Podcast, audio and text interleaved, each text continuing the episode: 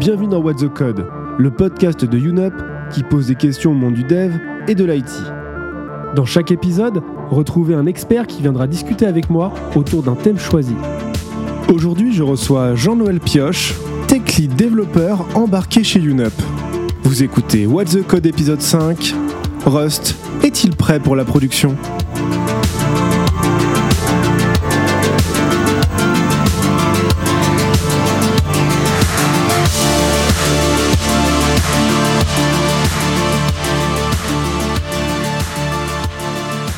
Bonjour Jean-Noël, comment vas-tu? Bien, très bien. Euh, Et toi, comment vas-tu? Très bien, merci. Et je vais commencer par une question simple en apparence. Pour toi, Jean-Noël, c'est quoi Rust? Alors, Rust, c'est un langage de programmation bas niveau ressemblant à du C, mais il a l'avantage d'avoir une syntaxe beaucoup plus moderne. Il a aussi la facilité d'installation du langage et de la gestion de ses modules grâce à l'outil Cargo. Donc, c'est-à-dire, on retrouve un petit peu euh, l'esprit et la logique de NPM avec du front, par exemple, pour la gestion des packages. On a également euh, l'avantage d'avoir des fonctionnalités de live reload, alors que c'est un langage compilé, comme le C. Le fait qu'il soit ressemblant à du C fait que on peut établir facilement des bridges avec le C, ce qui le rend du coup assez facilement intégrable dans des projets existants. Qu'est-ce qui le différencie de- justement du C? La principale différence est on a affaire à un compilateur très strict et très exigeant qui va en fait nous permettre de nous protéger de tout ce qui est fuite mémoire, euh, accès, euh, accès concurrent, etc.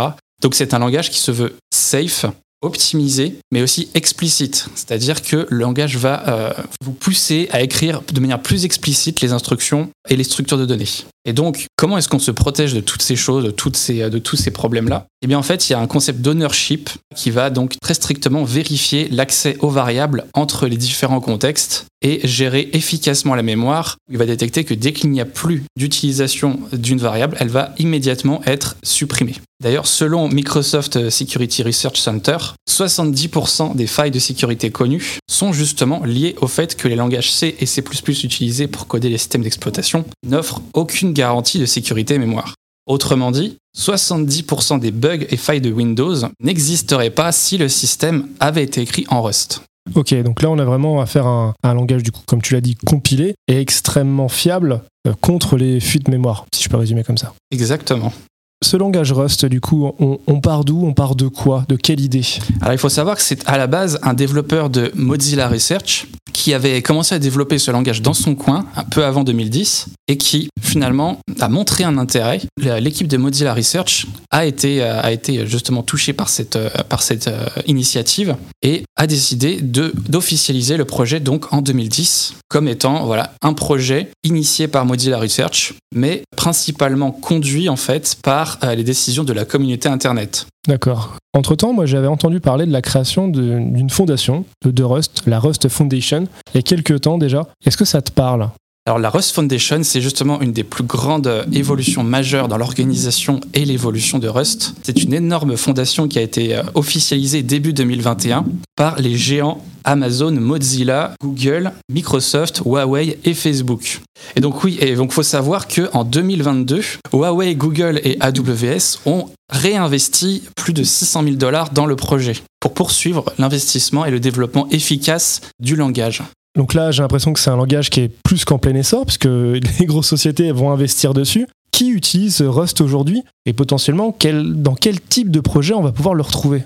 Alors on va essentiellement le retrouver dans des, euh, dans des projets euh, embarqués, dans de la communication avec des drivers, mais également dans des moteurs 3D qui commencent à émerger, comme Amethyst, Baby, Piston, Nanu ou le Firefox Engine. Ne vous attendez pas à avoir le dernier Unreal Engine 5 euh, avec, avec, ce- avec ce projet. Faut savoir que c'est juste un projet, on va dire, fonctionnel, qui, qui propose des fonctionnalités basiques d'un moteur 3D. Donc ce serait plus l'équivalent aujourd'hui d'un Unreal Engine 3, qui est prêt pour la production, qui est stable, mais qui évidemment qui a beaucoup de retard à rattraper en termes de fonctionnalités euh, vis-à-vis de, de gros projets comme Unreal Engine 5. Mais on va aussi les, retrouver ce langage dans des beaucoup plus gros projets qui sont déjà en production comme euh, Dropbox, Cloudflare, Facebook, mais aussi Discord qui est codé en Rust, certains services d'Amazon comme S3, EC2, Elastic, et le moteur CSS de Firefox qui est intégralement recodé en Rust également. Ok. Alors ça me parle aussi un petit peu euh, d'un point de vue euh, JavaScript, avec euh, un nouveau runtime qui a été créé il y a, il y a quelques temps, qui s'appelle Deno, par le même créateur que, que Node. Et en fait, Deno a été réécrit à partir du moteur V8 connu de JavaScript, mais également en Rust. Rust, vous l'avez compris, ça devient de plus en plus populaire. Euh, j'ai aussi appris qu'il allait être intégré euh, au noyau Linux à côté du langage C. Alors, est-ce que pour toi, Jean-Noël, je sais que tu en as parlé un petit peu dans ton introduction en comparant Rust au langage C, est-ce que, à ton avis, c'est le nouveau langage C? Alors, oui, je pense que potentiellement ça peut être euh, un successeur, un digne successeur euh, du langage C. Cependant, je pense qu'il a encore besoin de mûrir un petit peu, non pas sur la stabilité, mais sur la simplification pour, euh, pour aider la plupart des entreprises et des développeurs à adopter massivement ce langage. Parce qu'il faut savoir que même s'il est très efficace, il y a quand même un effort d'apprentissage euh, non négligeable pour réussir à le maîtriser. Euh, la Microsoft, euh, Microsoft Research Center parlait même de six mois minimum pour être totalement OP sur, sur ce langage. Donc oui, c'est possible, mais il y a peut-être encore un petit peu de maturité à, à atteindre. Toi, je suppose que d'un point de vue personnel et peut-être professionnel, tu as pratiqué le Rust.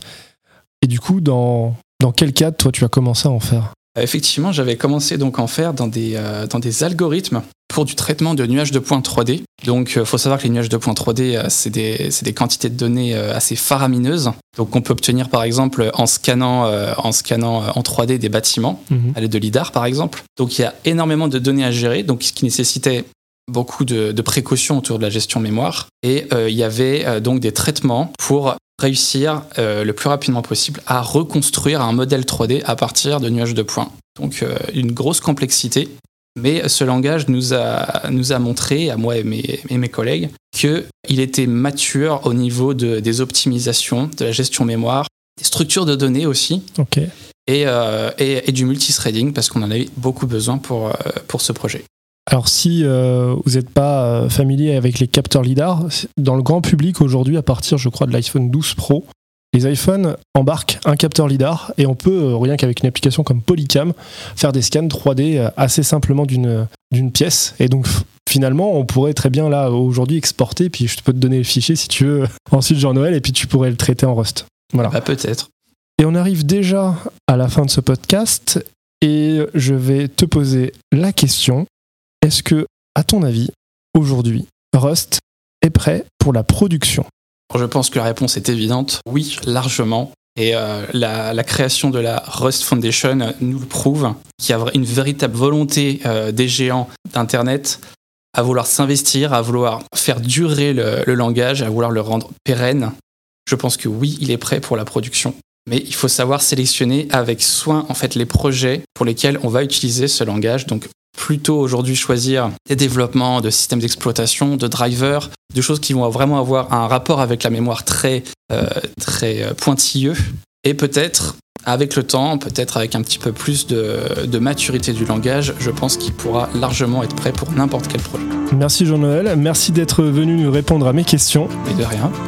Vous le retrouvez bien sûr sur toutes les plateformes de podcast à votre disposition, mais également sur le site de unop.fr. Merci de nous avoir écoutés. On vous dit à la prochaine. Salut Salut